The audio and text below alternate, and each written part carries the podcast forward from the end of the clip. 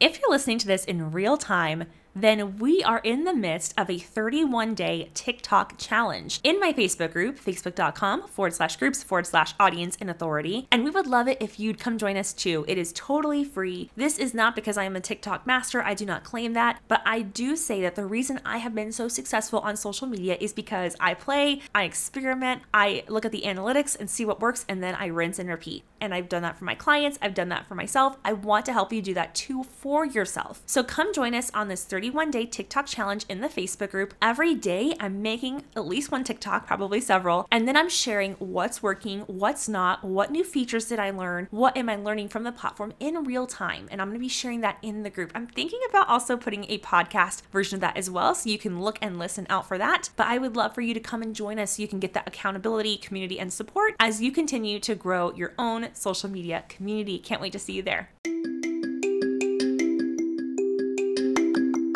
Hello, and welcome to the Social Media Magic Podcast, the perfect podcast for TPT sellers, teacherpreneurs, and teacher business owners who consider themselves to be introverts. Each episode shares all kinds of ideas, tips, tactics, and strategies to help you make more sales and grow your community on social media. Without further ado, let's get on to today's episode. Hello, welcome or welcome back. This is the Social Media Magic Podcast. If you're listening, this is the Facebook group. If you're watching, my name is Brittany Verlenich, and right now we're in the midst of a 31 day TikTok challenge. And really, all this means is we are building the habit and the practice of creating content consistently in a way that attracts leads and gets more sales. That's really the, the, name of the game at the end of the day. We want more leads, people who are interested in our products and our services, and more sales, which means more money, right? That's what it really is about. What I want you to do today, if you haven't already, is to use TikTok to tell a story. You don't always have to hold the phone to your face and record like a talking head video, and you don't always have to record face down looking at a product or doing something with your hands. You can also use B-roll or videos that are not really even related. So in a video I made today, I told a story of how I started as a solo freelancer about a year ago with the social media management and how that looks now that I'm growing it into an agency. Think about the actual story of your little company that you have, your business. What is the story of it? What made you want to start?